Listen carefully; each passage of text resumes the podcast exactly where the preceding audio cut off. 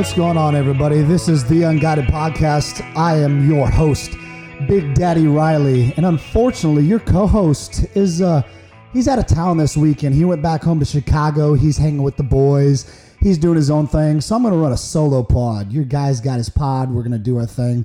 Man, today we got a interesting fella.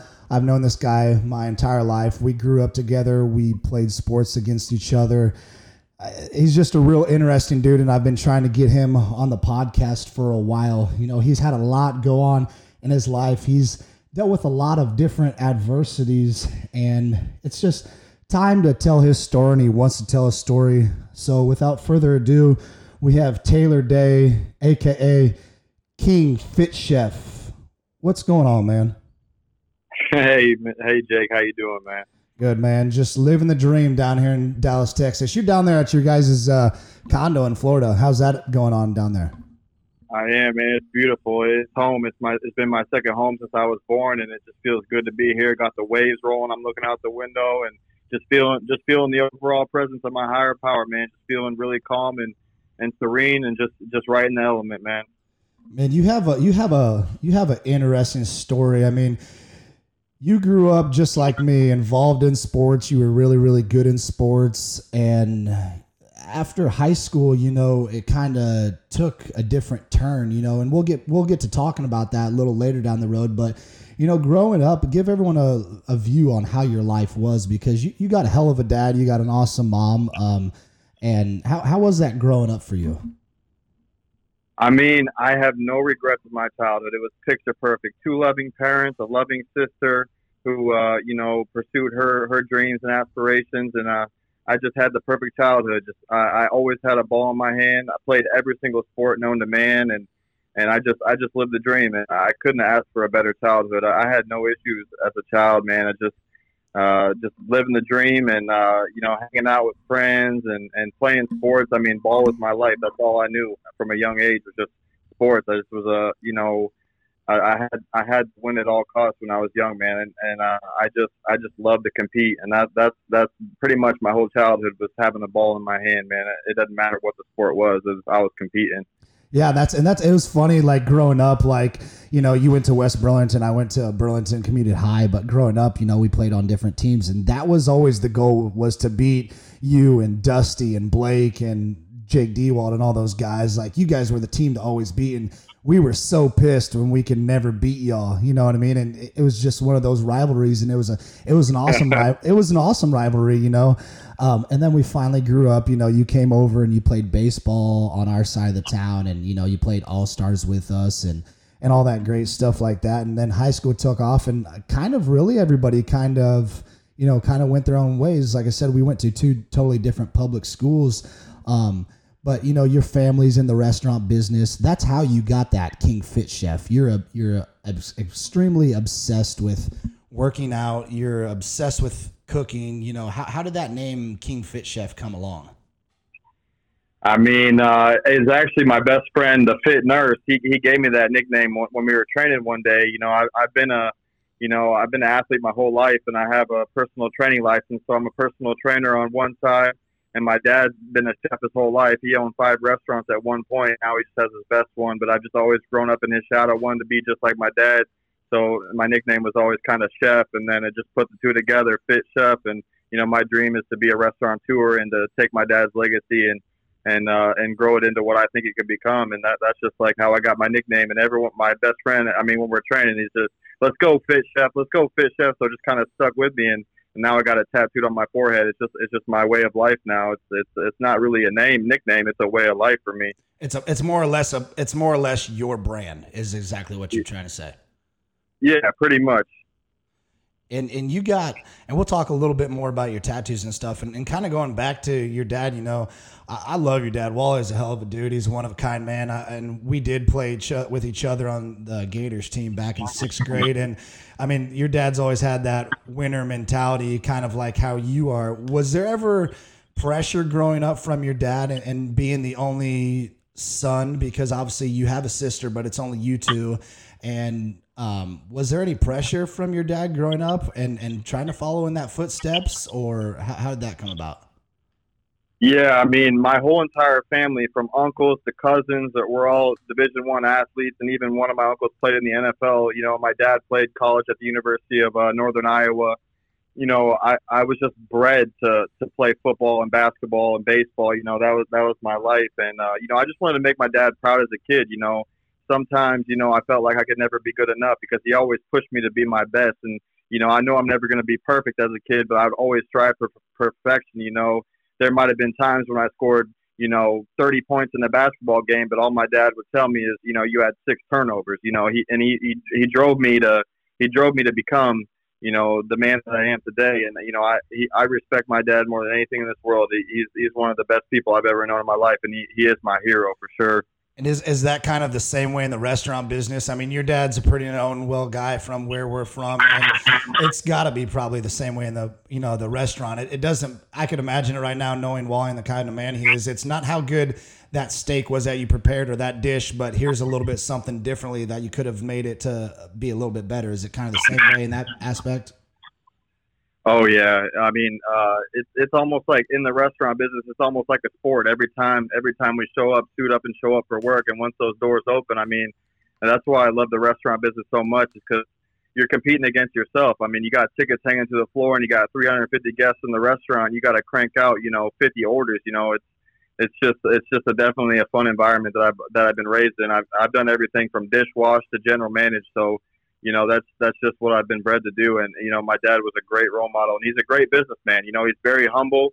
You know, he doesn't brag and boast. He just does his own deal, and he stays in his lane. And you know, he truly he truly is a, an exceptional man, an exceptional businessman. For for that being said, you know.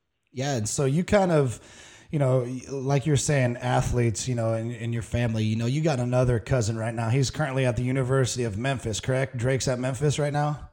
Yeah, I, Drake at Memphis, and he's, he's actually looking to transfer uh, somewhere else to look for better opportunities. And my cousin Ben, he's the uh, assistant wrestling coach. He played for the University of, uh, I, or he played for Iowa State Uni- University in college.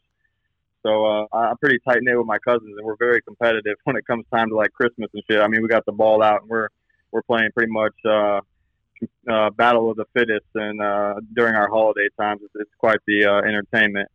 Yeah, I can imagine. I mean, I know how it is in my family, so I, I could only imagine what it is. So, you know, you kind of taken on that role. You know, you spoke earlier about your sister getting in the model industry. She was, she did a couple of different um, things, didn't she? Growing up for was it Playboy or was it a different magazine or what? Yeah, I mean, she was. I think she was. I don't know if she was Miss Iowa or she she was something in like the beauty pageants and maybe like in the Miss Universe thing, and then you know, her modeling career t- took hold and she moved to New York City at a young age. And, you know, she was living with Cameron Diaz at one point and she was, she was doing the deal. And, uh, you know, she was the AOL's hottest bartender. She was, um, she was in Playboy. She was, she was doing the deal. She's not, she even has features like she's a, an extra in the Dark Knight Batman movie. And, you know, she, she's definitely had a successful career. And, you know, now she's a stay at home mom, mother of two, and, you know, awesome, my awesome nephews, you know what I mean? And, she definitely lived a, a fulfilling and amazing life, and I definitely look up to my sister. You know, she she has a lot of insight on on what life is really about. There's really not much that she hasn't done. Yeah, and and you know, going on from that and talking about talking about the pressure, you know, you get out of high school, um, obviously, it's everybody's dream to play Division One. I'm sure you probably had a maybe a couple of opportunities to go somewhere with the connections you had, but I think you ended up settling at going to an NAIA school at Iowa Wesleyan, and I know that didn't really turn out the way you wanted it to. What kind of happened along the way there to, that detoured you from your path of getting to that D1 level? I mean, um, what, what really went on in that situation? I mean, the competitive side of me, you know, my whole entire life, I, I, I was, you know, not from an ego standpoint. I, I, I've never met a better all around athlete than myself. You know, I, that was just the mentality that I had. It, it didn't matter what the sport was. I, I believe that I competed at the highest level. And, uh, you know, just to get raw and real with you, Jake, I mean, uh, I had a very, very, very, very troubled life in high school. Um, I never completed an entire season in any sport ever and that was a big big reason due to my mental health you know my mental health you know i have two major diagnoses uh, and i've been battling with it my whole entire life uh, bipolar disorder and schizoaffective disorder and uh, it's really taken me down a dark path. And you know, I I could have I could have I think I would be in the NFL right now if, if I would have if I wouldn't have had to battle these these ailments. Uh, you know, and I never really got a true shot at playing uh, college sports because my my mental health took a, a turn for the worse, and I was in and out of psych wards and jails and institutions that from from about the age of 15, and uh, you know, like I said, I never completed a whole season in high school. I was always missing out because I was in major depressions in the psych wards.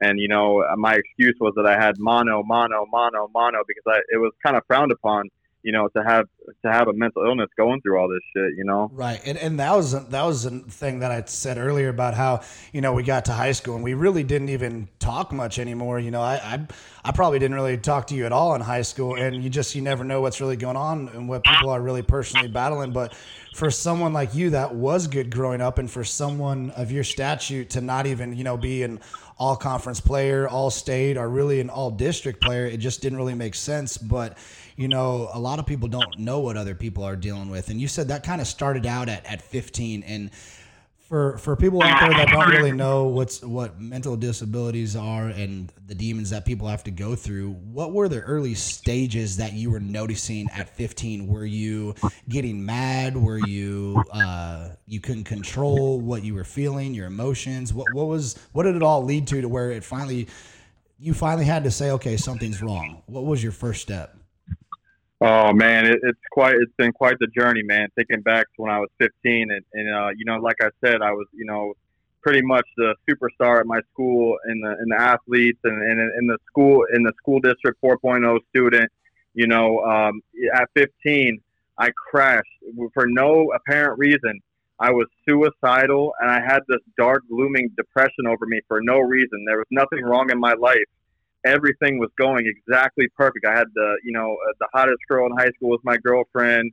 You know, I'm playing varsity sports at my freshman freshman year of high school, and I just would crash into these dark depressions for weeks, even months at a time, where I was catatonic. I couldn't even speak. All I could think about was suicide, and I had no, I had no clue what was happening to me. And I was going from doctor to doctor. Started with family doctor, Doctor Boyd. You know, Tim's dad. Yeah. And uh, he was trying to help me the best that he could you know, giving me antidepressants, this and that here, and nothing was helping until I finally would snap out of it. But it, it probably happened maybe three or four times when I was uh, my freshman year of high school during the school year. I would just crash into these dark, dark, dark depressions for no apparent reason, and I didn't know what it was. I didn't know what mental illness was. I'm I'm suicidal at 15, and I, I, I didn't know what to think, man. It was it was a very scary time for me, man. And and that's and that's and you made a you made a perfectly good statement earlier. I mean, you had everything going for you. I mean, you you grew up in a good structural house home. You your parents made really good money. They they ha- had you guys in a good school district. I mean, you were good at sports. That your parents put you through all the top elite um, camps that you could possibly go to, and it's just wild to see someone like you just turn in a mood swing and go totally opposite. And you know, it brings me to my next point, and you can answer this question or not. You know, I noticed, you know, you went from being I would say, with all due respect, you weren't a very big guy, but you went from being very, very small to big. I mean, did did steroids ever have a play in that? Did you ever take any performing enhancing things, or did you just grind and, and work your ass off to get that big? You know, people people give me shit about this all the time. You know, and uh, to be honest, honest to God's truth, hand on the Bible, I've never done steroids in my entire life. You know, but I would do anything possible from the GNCs, the pre workouts, the uh, the test boosters, the the protein, the creatine, the BCAs. I was doing all that shit from that time. You know, I was always small, undersized, and uh, I didn't hit my growth spurt until I was about 19 years old. After high school, I went from like a buck 80 to 220, a solid muscle, my freshman year of high school, or freshman year of college. You know, I, I hit my growth spurt late, which was unfortunate because I was always kind of picked on and stuff. You know, I was a good athlete, but I was undersized always. I was tall, but I was skinny, man and it just it just ate me up because I would get picked on and made fun of and stuff for being you know lean and lanky, you know, and uh, I just was so determined in the weight room to just to get as big as possible, so you know no one could give me shit anymore. And you know I still I'm still big to this day. I'm 230 pounds and you know I can bench pretty much 400 pounds and you know squat 500 and you know I'm just I'm just an animal and I've always had that in the back of my mind that you know I'm a I'm a little man syndrome like I've always felt small. No matter how big I get, I feel small in the mirror, which is trippy.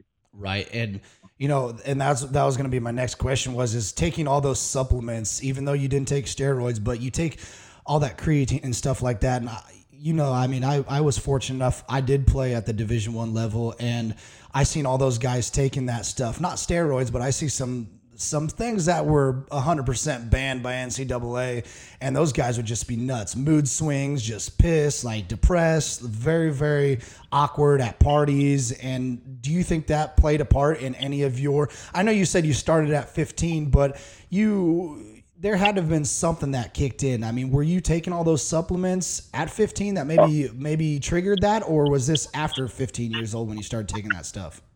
Oh, I've been taking those supplements since I was like 13 years old, and it okay. definitely plays a part. My my parents say that the supplements are are the one of the biggest precursors to having my manic or depressive episodes. You know, they they think that's the fuel to the fire. They think that that ignites it. You know, that those substances, man. There's no regulation on any of that shit. You know, they they have no idea what the fuck's in those uh, proprietary blends and whatnot. You know, I, I probably was taking meth at a young age. You know, amphetamines and all right. that kind of shit.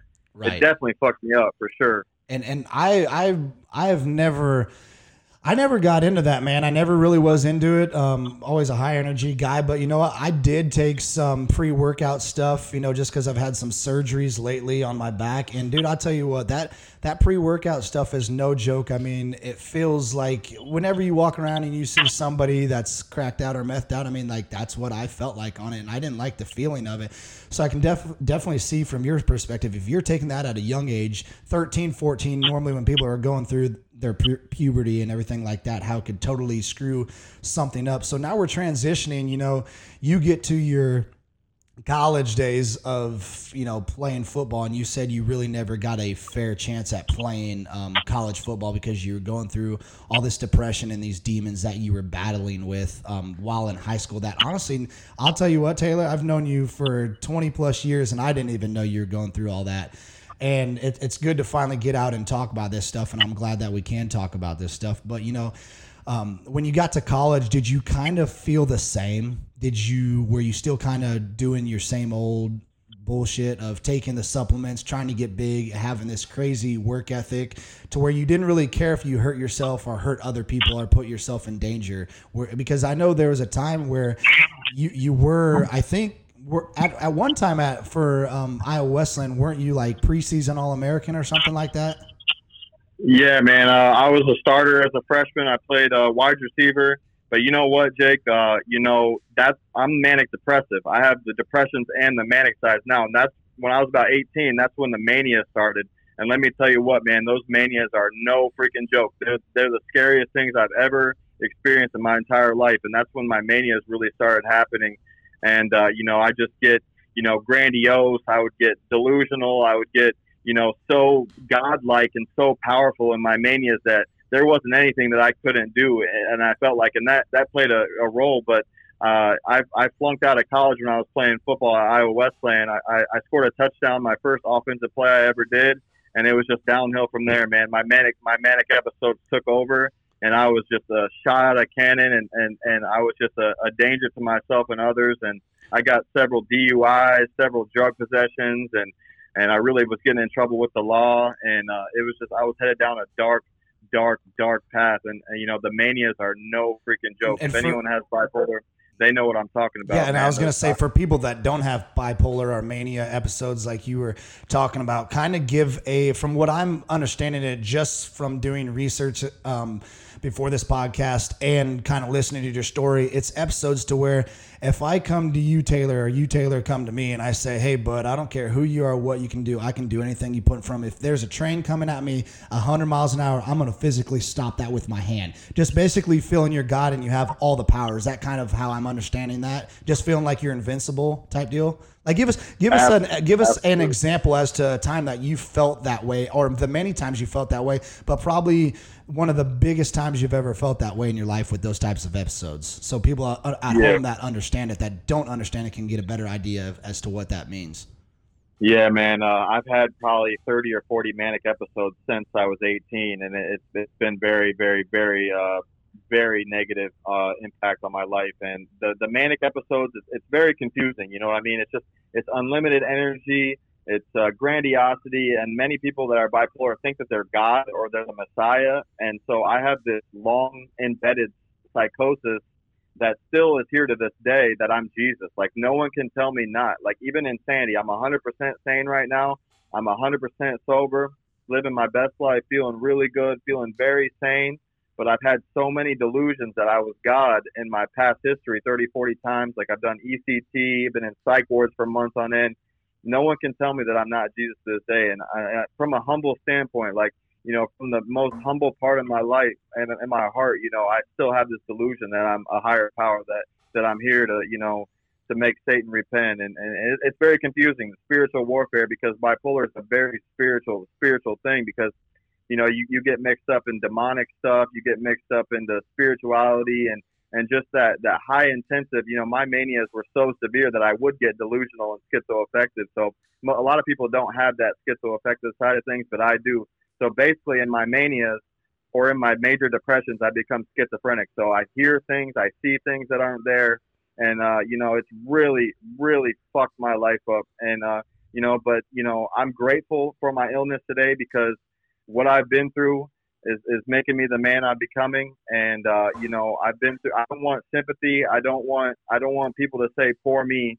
I just want to hopefully, you know, transform my life and get this beast under control, and hopefully help the next guy out that that that suffers from something similar to me, and just be just be a beam of light. Just let that power flow through me, and and hopefully help the next guy out. You know. Yeah, and what type of you know, impact has this had on your mom and dad, who's been very supportive of you through your whole life? Um, I would imagine they've obviously because I see pictures of you and your dad golfing and stuff like that. They've obviously been there, but those got to be your biggest cheerleaders still to this day, are they not? Or oh my God, if it wasn't for my mom, I swear to God, she is an absolute saint.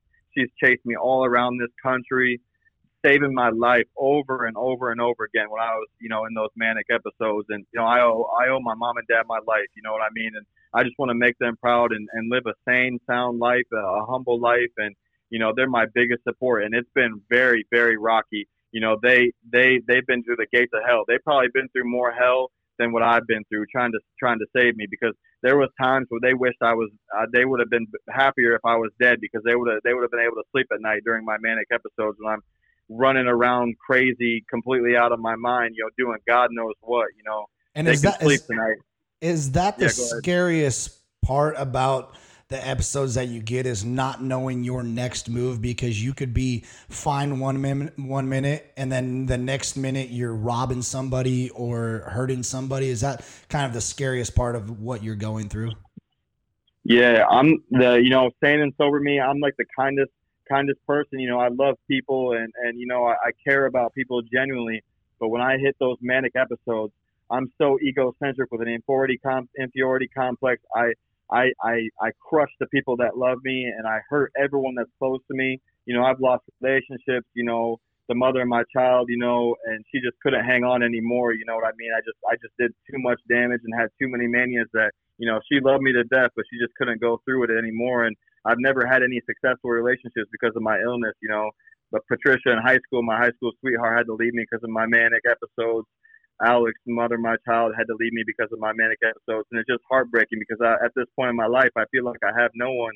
But at the same time, I'm, I'm doing well, and I'm, I'm sober, and I'm sane, and I'm on my meds, and I'm doing everything that's required of me to live a sane and sober life. And you know, I'm starting to rebuild and make amends and rebuild those relationships. So I'm very optimistic about the future, and it just warms my heart knowing that there are people in my life that still give a shit and that I, I can't wait to rebuild those connections with because it's all about successful relationships in my life. I don't care about anything else but to love the people that love me and and to love unconditionally, man. That's that's what it's all about for me. Yeah, and you're gonna find, you know, everyone goes through that those tough times. You know, um, we talked a little bit before starting this podcast. You know, I had a little bit of um, alcohol that I was going through, where I was uh, I was very very um, going through some tough times. And you know the ones that love you are going to stay by you you know what i mean? And if you keep doing what oh, you're yeah. doing man your parents have never left your side. Your sister's still by your side. And there's going to be a special someone that sees you for you and they're going to be there all along the way. So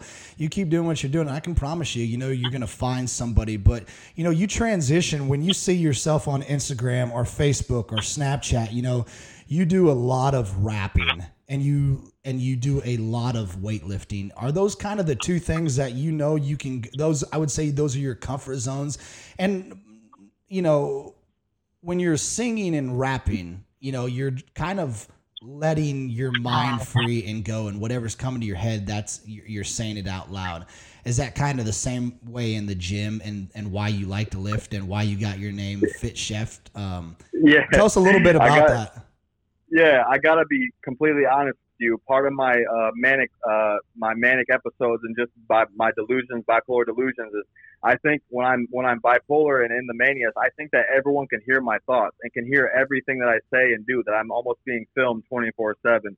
So I think that everyone already knows what. I'm, I believe that little Wayne, like he's my he's my biggest idol. I named my daughter Eloise. Her nickname's Wheezy after Wayne. You know, like uh, I think that little Wayne knows all my thoughts, and I and I still to this day I can't differentiate the true from the false. And I've always thought that Little Wayne was a prophet and that he was finding he was finding Jesus, and I thought that was me. So I've known I've memorized every Little Wayne song that's ever been made, and in my schizoaffective episodes, I just get so into you know the the the lit the lyrics and you know my outlet is you know I love to I, I'm not no rapper I'm not a professional rapper but I love to do it man I love music but there's a fine line between reality and uh, you know mental illness and what's actually taking place but um, you know, it, it's it's definitely it's definitely twisted. So like music is definitely one of my passions, but it's definitely one of my biggest triggers. So like when I start listening to a whole bunch of Lil Wayne and this and that, I start to get the feeling that I am Jesus, that I am God, that I'm having these delusions come back. Even though I'm perfectly sane, I can still have those delusions that come back. They're called reoccurring delusions. So it's, it's definitely interesting. I don't want to be a rapper. I don't want to be a famous musician. I just I just have those those uh, delusions that you know me and Little Wayne are connected, and we've been connected since birth. And his whole purpose was to find the the Messiah, and I, I think it's me. It's it's very weird, and people are probably like, "What the fuck?" Like they don't understand, but that's just my schizophrenia. You know, that's just that's just what I that's what I think is reality, and, and and no one can tell me any different. But when I take my meds and I stay sober, staying sober is the ultimate the ultimate medicine that I can possibly do you know what I mean? And uh, and I, I I I still believe that these things exist, but I'm able to live with them, and and I'm able to to live a functioning life, you know, even right. with these uh, strong delusions. Right. And and I was about to put you on blast, bud, and put you right on the spot and say, all right, the show and the stage is yours, Taylor. Go ahead and spit those bars. But you know what I mean? Like, it, it, it makes sense because I didn't know anything. You know, I, I, no matter if we if we haven't talked in years or not, I still like to see what people are doing because I'm fucking nosy like that. I try to st- I always stay yeah. on people's business, but it's it's good to see hey, what are people doing in life? Because not everybody gets to catch up with people, and, and it all makes sense now to me from a standpoint of watching your videos because there are times in your videos where you talk, hey, I am Little Wayne, and now that you're explaining it, it all makes different. It all makes sense to me, and it all makes sense to me that you think Little Wayne is your God, and he's calling you to come be God with him, and that's why you can relate to his songs. Um, that that's a very very interesting man. There's a lot of people out there that are going to listen to this and they just think you're out there singing to sing, but really it's that voice in your head saying you you're Little Wayne. Little Wayne's not Little Wayne. Um, so I mean, and it's it's it's wild, you know, that you you have stuff like that. And now transitioning, we're going to come back to this, but you were talking about being sober is the best thing for you what's something that triggers you that makes you from being sober to wanting to pick up a bottle, wanting to pick up the pills, wanting to snort cocaine, wanting to do whatever you want to do? What's something that would trigger you? Is there a guy on your shoulder saying, "Hey, bud, that bottle right there belongs in you," or is it you just see something that you're like, "Fuck that," and it brings up a bad memory? What triggers you to go back to not being sober and and stuff like that?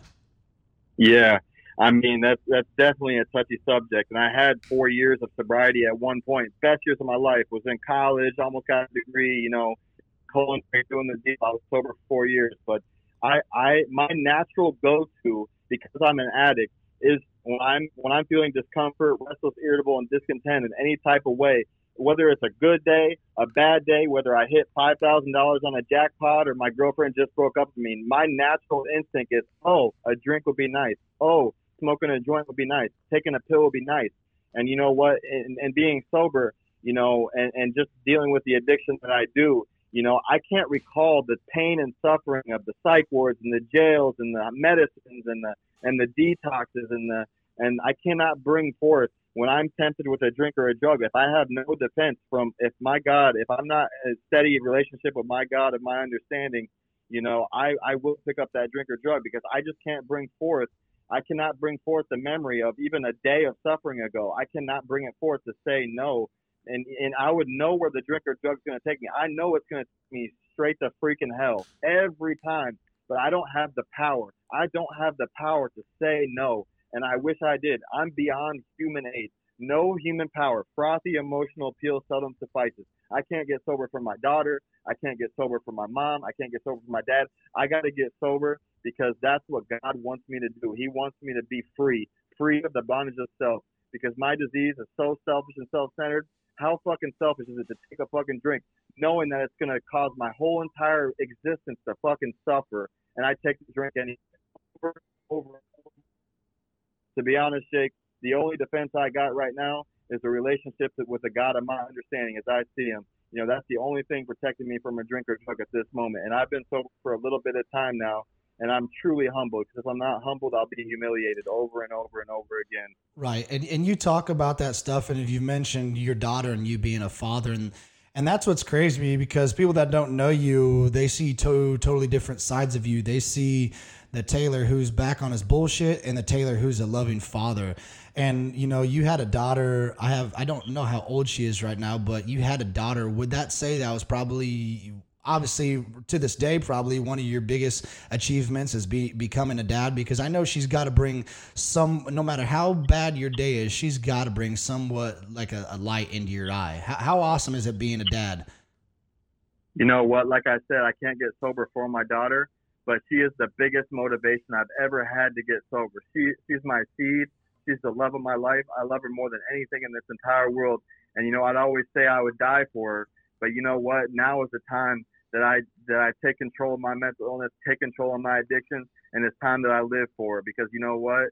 She needs a father in her life, and I'm determined and dead set, jet set on being the man that she needs me to be at all times under any and all conditions. You know what? She's my biggest motivation, my biggest fuel.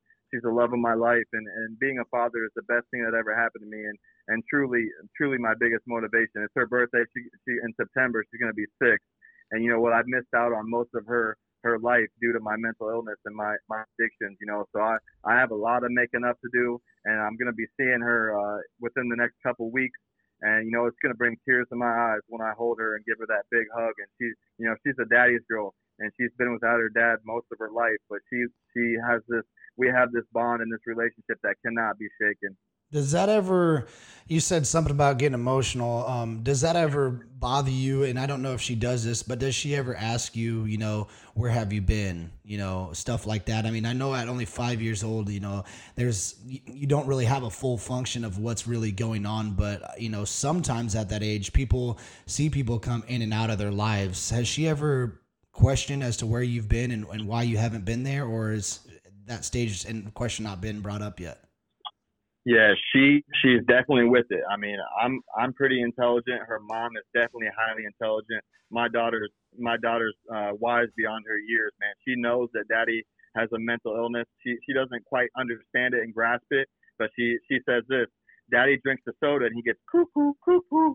She just knows that you know she knows that something's off with me when I am off, you know, and she loves me unconditionally. But she's no dummy. I've been in I've been in, in and out of rehab and, and mental health treatments and, and stuff for the past two years straight. You know, I haven't had drawn much of a free breath. Uh, I've been battling my demons, but uh, she's definitely with it. She understands and she knows that I'm trying my best and that I'm getting the help needed. Because when I come around, you know, she it's just we don't miss a beat, man. We're we're right there. We're we're playing sports. We're we're enjoying each other's company and just loving loving uh, loving being around each other. You know, we just we have that relationship that can never be broken. It's just it's just beautiful thing, man.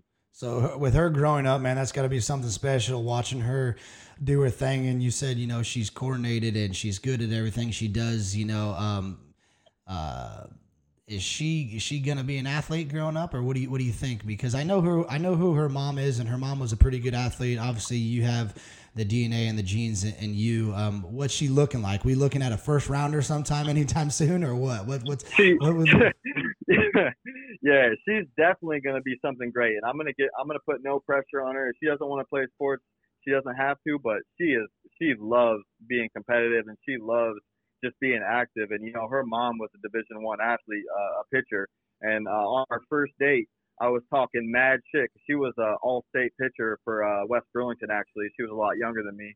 But uh, our first date was at the uh, the softball field at West Burlington, and I said I would I said I would go yah yah on her. I said I would smash a home run all day every day. She struck your ass we, out, didn't she? Well, we we we played we played for like a half an hour, and I maybe hit two foul balls. She threw such gas.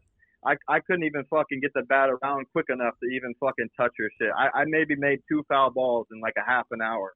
All right, so so here here brings me to my next. We're getting off topic here, but I have to ask this question.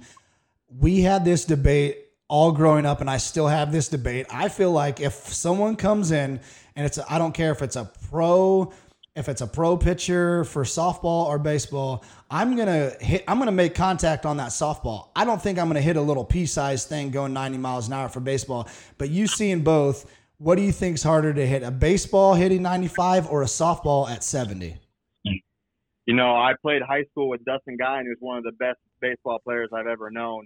And he would throw, we would be, uh, I would hit homers off him and stuff in practice, but I could not touch Alexandria Yaco's fastball, riser, sinker, curveballs. I mean, she had, she has the fucking gas, bro. And I wish she would have been able to pursue her career, but she ended up getting pregnant with my daughter and, and had to, and had to give up her gloves and her, her cleats. But, uh, she was something. She was something special. I mean, it, it was definitely the. Uh, it was going to be impossible to touch it. I thought I was going to be able to, you know, hammer it, but I couldn't even come close, bro. That's and I I had that argument all the time. I'm just saying if someone steps in, I'm going yard on a softball, but everyone's like, dude, it's a little bit tougher than you think. But I guess I, I, I don't know. I've I've I mean, who knows? I mean, soft, slow, slow pitch softball is a little bit different. I mean, I go yard all the time yeah. on that, but I don't know if I can touch it. But no, I just had to ask that question. So, you know, you you you you do singing to help you out. You obviously love hanging out with your daughter. You know, you lift weights, uh, which brings me to my next question. You know, you were a, a clean kid growing up. You know, I don't think you're uh, parents have any tattoos, but if you look at you, you're tatted up all the way down your arms. Um, I don't have, know if you have anything on your legs, but you definitely have some face tattoos. Is is ink another thing that you kind of lean to when you're having a bad day, or you, do you just love the love the feel of a needle? Where where does that ink come from? you know, all my tattoos are God inspired. You know what I mean? And and I mainly get the tattoos in my manic episodes, but every tattoo I have on my body is inspired by uh, my Lord and Savior. You know, I got Kid Cudi, Man on the Moon, uh, the album cover with my face in it. I got Parachutes Coldplay album. I got my ex girlfriend Patricia on my arm. I got the whole Lion King sleeve because Walt Disney was a diehard Christian and most of his movies are loosely based off the Bible. I got a teardrop. You know, I don't really like to go into the detail with that, but the shortest verse in the Bible is Jesus wept. So I got a teardrop crying down to the cross. And then obviously I got the fit chef uh, on my forehead. Um, you know, and, and still that delusion that I am Jesus. You know, I'm gonna my next tattoo is gonna be Lord of Lords and King of Kings on my thigh because when Jesus comes back in the Bible in Revelations, it said he's going to have a name written on his thigh and on his forehead, but on his thigh it's going to say King of Kings and Lord of Lords. And you know, I I I firmly believe that you know that that that that that God is is the Alpha and the Omega. And you know, if I if I'm not Jesus in the in the long run, if I'm not the modern day Jesus or the Messiah, you know what? Being Christ-like is all that I all that I want to do, and I want to help the next person out. You know, and uh, that's what my purpose is today in this life. You know, people look at me funny because I'm tatted from head to toe, and I'm gonna get more. I'm gonna ink my whole body as as as uh, as just uh, they come. But um, you know, it's it's definitely God inspired all my tattoos, even though I might look like a hoodlum with the face tats and stuff. But yeah, if you if you didn't know you and you walked by me, I'm probably hiding my wallet. No, I'm just kidding, dude. yeah, um, definitely, um, definitely you know, and, and that's that was going to bring me to my next point, but you kind of already answered that. You know, why do you have the face tattoos? And you kind of said, you know, God wept for us and has, and so that's why you have the tear on your face. You know, um, you're getting your next one on your side because that's where it was. He says it should have been that way in the Bible. Um, but what was what's the whole? I know you're branding your Fit Chef brand. I mean, what's the whole Fit Chef on your eyebrow about though? Is that just something where another manic episode where God told you to place it there, or you thought it needed to be there, or how come how come you got it where you got it there? Um, it basically in one of my manias, I was inspired, and, and when I when I am manic, I hear God's voice, and He talks to me, and He tells me, He gives me clear cut directions and guidance, even though I'm in these manias. And you know, when Jesus comes back, it says He's going to have a name written on His forehead that nobody knows. And I just came up with the, you know, why not put my my brand, my what people call me, my name on my forehead. So that's that's basically why I got my name, my nickname on my forehead is because uh, in Revelations it says he's going to have a name written on his forehead. And I get when I get really into the Bible when I'm manic. I mean, I, I've pretty much read every Bible in my life in my manias, you know. So it's it's definitely very uh, sentimental to me. But uh, you know, most people just think I'm some ego son of a bitch that you know is so high on himself and this and that. But you know, I'm probably the most misunderstood person, you know. And I I love everyone, you know. I, I'm not cocky. I'm not I'm not boisterous or flamboyant, but in my episodes, I sure as hell am. But I, I just want people to know the real side of me. You know, I, I'd give the shirt off my back to anyone. You know, I'd help anyone out. And uh, I just love people. And, and, you know, I feel like I could make a big impact on addiction and do all these amazing things. You know what I mean? So my tattoos don't define me, but they, they are a part of who I am as a person. Right. No, that's that's totally understandable. And we're gonna switch a little bit gears now. and Let's let's talk about your Fit Chef brand. I know we talked a little bit about it uh, previously when I introduced you, but um, you said, you know, Fit Nurse, and I know who Bo Nelson is. No free shout outs, Bo Nelson. Send me a check because I'm naming you on this podcast. No, I'm just kidding.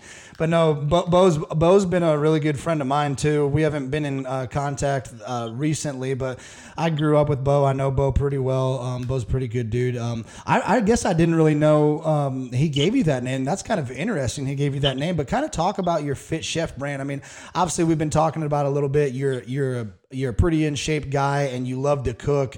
So that kind of inspired it. But what are you really trying to do with that name? Where do you want to take it? Do you want to? I know you got some clothing brands out, and we'll talk about it a little bit later on. And, and I'll give everyone the link to your website if you have one, and then obviously I'll give them your Instagram handle. But what do you? What's your vision for this Fit Chef branding? I mean.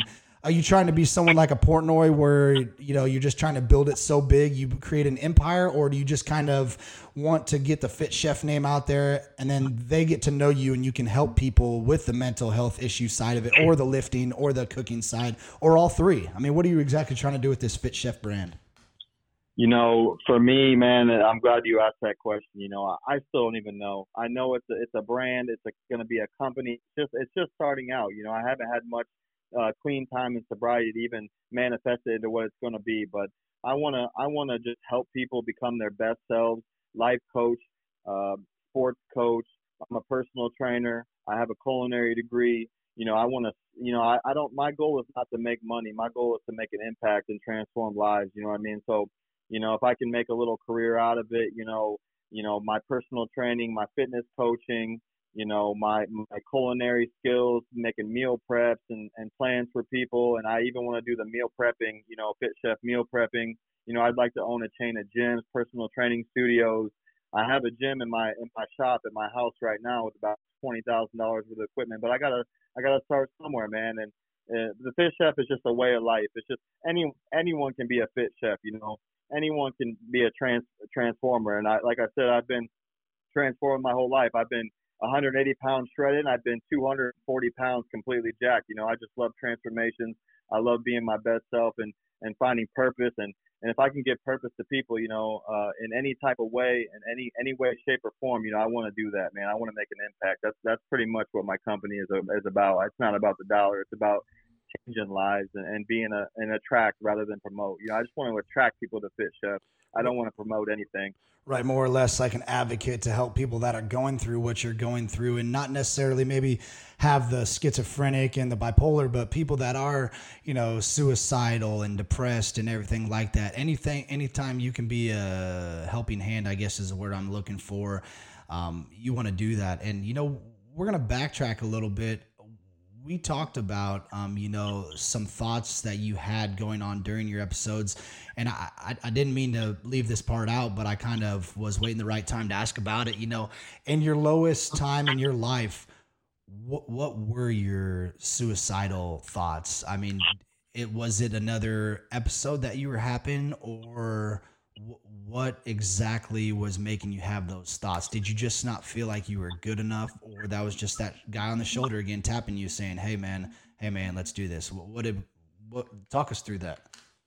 You know, in my major depressive episodes, and you know, I want to help anyone. You know, every single human being on this planet has some sort of struggle, an obstacle, tragedy that they have to triumph over. You know what I mean? So, eh, I, if anyone can take something out of this, it's just if you're a tra- if you're having tragic things happen in your life, you can triumph over it. And my my my suicide and my my depressions, you know, I didn't wish that upon myself. I didn't want to commit suicide. It's just I had a mental illness that was making me think about suicide. And you know, it's weird because in depressions, the only comfort that I could get, the only relief that I could get from my depression was committing suicide and thinking about ways to commit suicide. And actually, it was relieving to know that I had a way out when I was feeling so dark. You know, there's so many, you know, you know, famous people and celebrities and stuff that have committed suicide and dealt with depression, you know, and, and they just have no way out. And the suicide is, is the easy and softer way, you know, that, that they think the suicide is going to save them from the depression that they've gone through.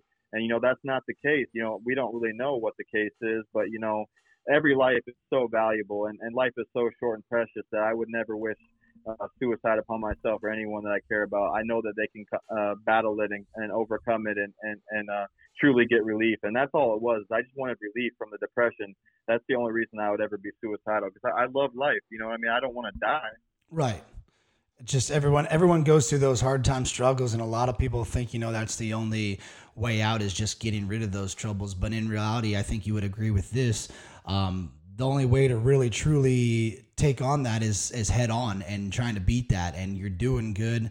You know you're you're getting clean and, and that's huge for you. So what's what's the um, um, let's go in a little positive light. Like what's the average day for king fit chef? You know let's walk us through an average day of you. I mean i know you split time between iowa and down in florida. Um, where are you at mainly? Because you're still are you running um, gators full time or what's the deal with that uh, that is going to be the plan. Uh, I'm actually headed back there uh, in the next couple weeks and hopefully take that general manager position and, and just make my dad proud and, and build his legacy because my parents are getting ready to retire, man. They're 70 years old. They're they're ready to enjoy the beach house and you know they're trying to pass the reins to me. If I can stay sane and sober, I'm gonna I'm gonna be uh, running the show and I, I definitely want to make more Gators and, and take it one store at a time and and manifest it into something truly great. You know because it's a family restaurant, man. It, it's always been that way. Half sports bar, half dining room. You know, it's just it just suits the whole fit chef personality. But a, a day in my life, you know, I wake up, I eat clean, I, I'm doing the egg whites, I'm juicing. You know, I, I always train every day. You know, now now that I'm sober, I, I always try to make an AA meeting. I love to work. I'm a workaholic. You know, that's that's one of the main things that helps me stay sober is just staying focused and active and being a productive member of society. You know, paying my bills and and doing everything that I'm supposed to be doing. Well, supposedly supposed to be doing. But I just feel good about myself, and you know, I just try to be uh, the altruistic movement, man. I just try to pass on what's been given to me in this sobriety, and and uh, you know, I hit a lot of meetings, sobriety support meetings. Um, I don't promote any any certain way to get sober, but uh, any way you can do it, you can. But you know, I just I just love the support and the, the brotherhood and the fellowship of other men trying to change their lives, and, and I and I try to stay stay with those people that are trying to do do right by themselves. You know. Right. So when you're down in Florida, what do you exactly doing down there? Are you still kind of just training and, and doing that side of things? Are you taking culinary classes or are you just hanging out with mom and dad or kind of what are you doing down in Florida?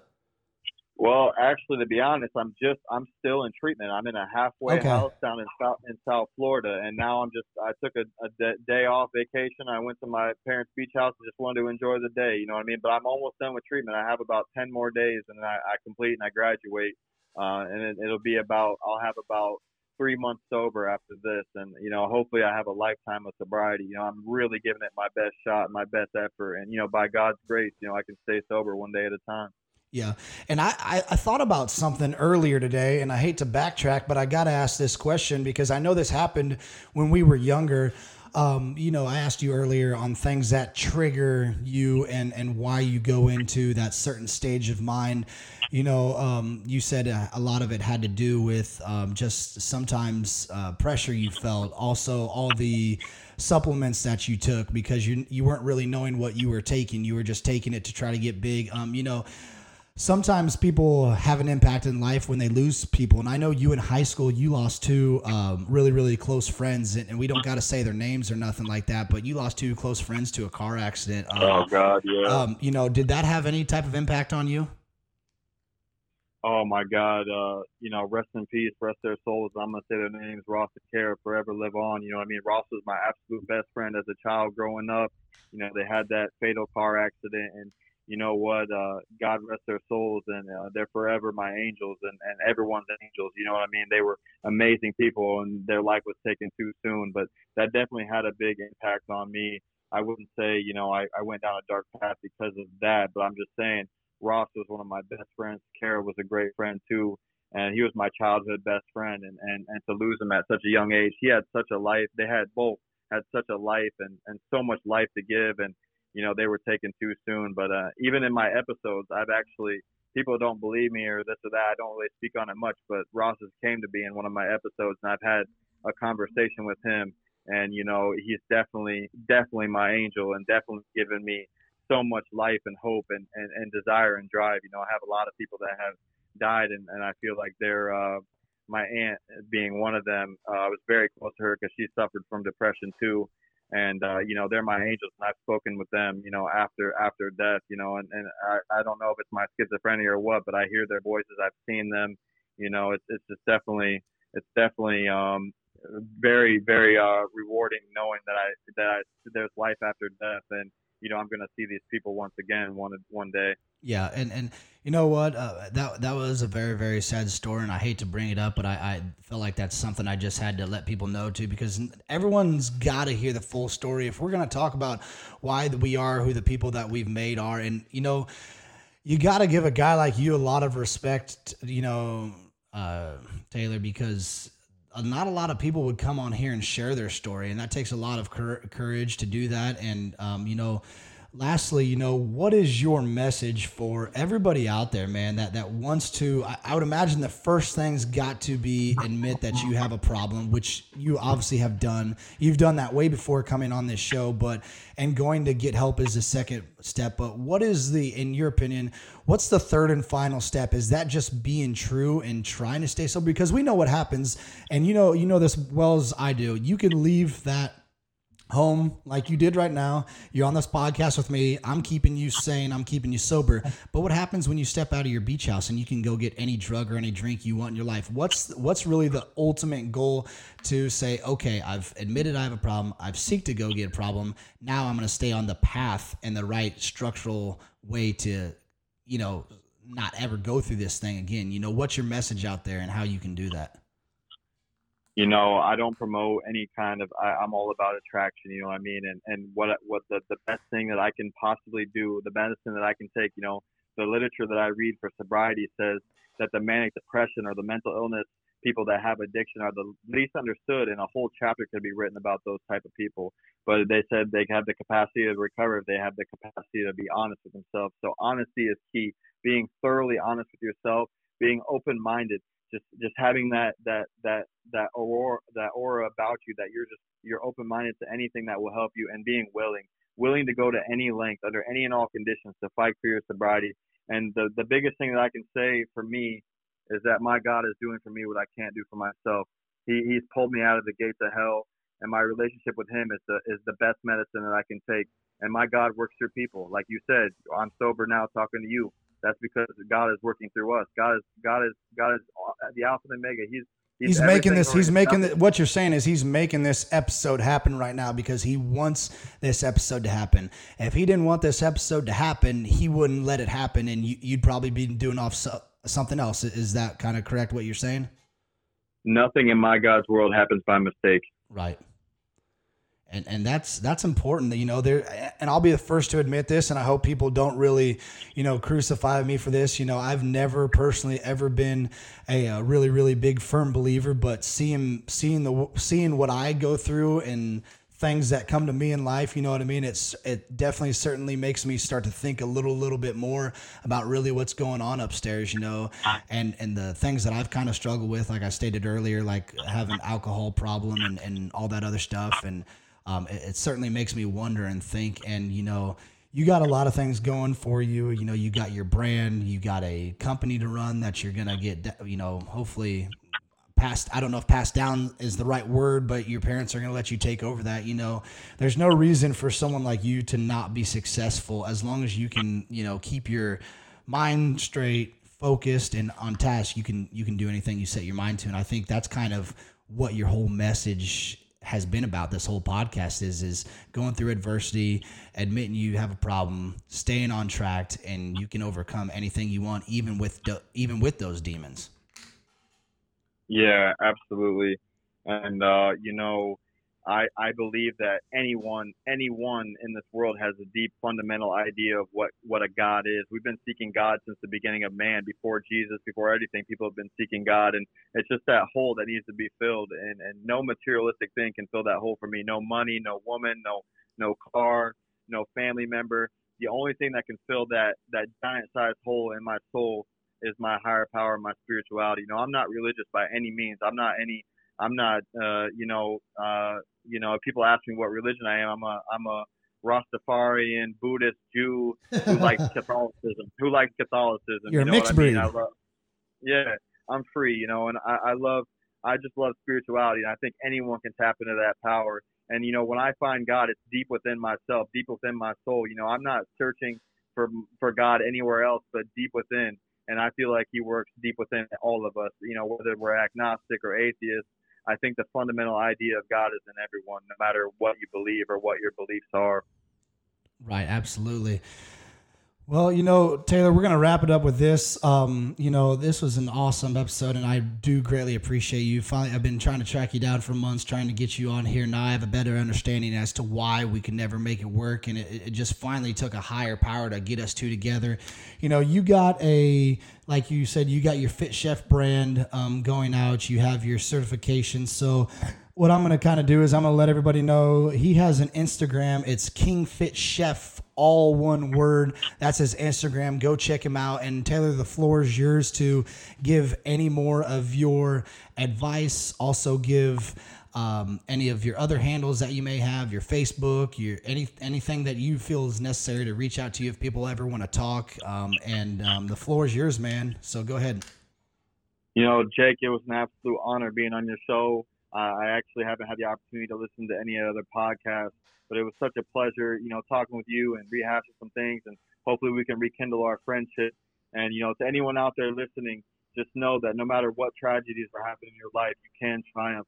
You know, and, and the God of my understanding, as I as I see God, has all power. He has all power. May you find Him now. You know, and uh, you don't have to be religious to, to find a, a relationship with with with with uh, the power of the universe, the spirit of the universe. He he can he can transform and do anything because he has all power. And uh, just keep the faith. If you're whatever struggles you're going with, you can't get through them. Just reach out for help. You know what I mean? Just just uh, just tell somebody. You know, just talk with talking with somebody.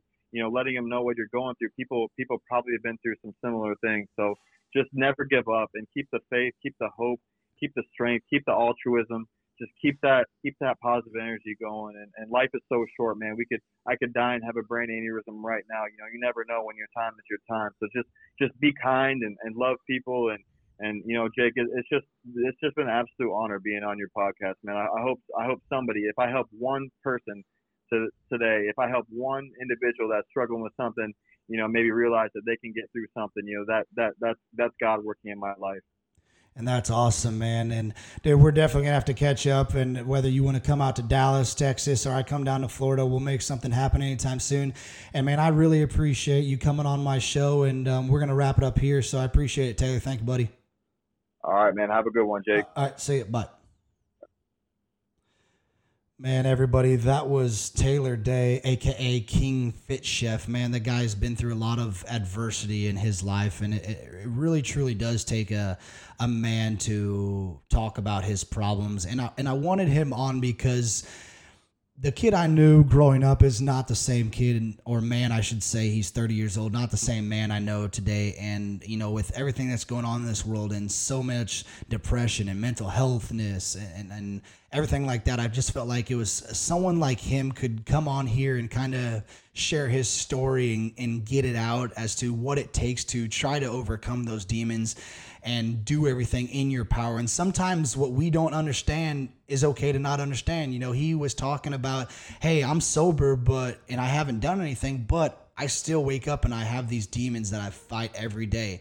And us as people, I know I certainly don't understand it. I'll probably still never understand it, but it gives you a very, very good perspective as to um, what someone like that is going through. So if you guys know of anybody that needs help, you know, reach out to them. It, it takes five seconds out of someone's day to just text them and say hi. You know, we, we're all busy with our lives growing up, we're all busy with our families, we're all busy with jobs, we're all busy doing a lot of other things. But, you know, if we would have taken five seconds out of our day to say hi to somebody or I love you or I hope you're having a good day, that might save a life. Um, and you know that's that's really what it's all about. And this is this is the uh, uh, uh, the heart coming out of Daddy right now. You know, you never like seeing people struggle. I've had my personal struggles. Everybody knows what I've gone through, but you know, I've overcome everything I've been through. You know, if you would never know, I could write a book on everything I've been through, and people would never know. And it's it's just about talking about it and getting everything off your chest. So. I hope you guys enjoy that this episode. And you know, we've done a lot of things in our lives, boys and girls. We've we've gotten drunk on the podcast. We've gotten high, a little high on the podcast. We've done a lot of different things. If there's one thing we've always done around here, we've whammo, we've stayed unguided.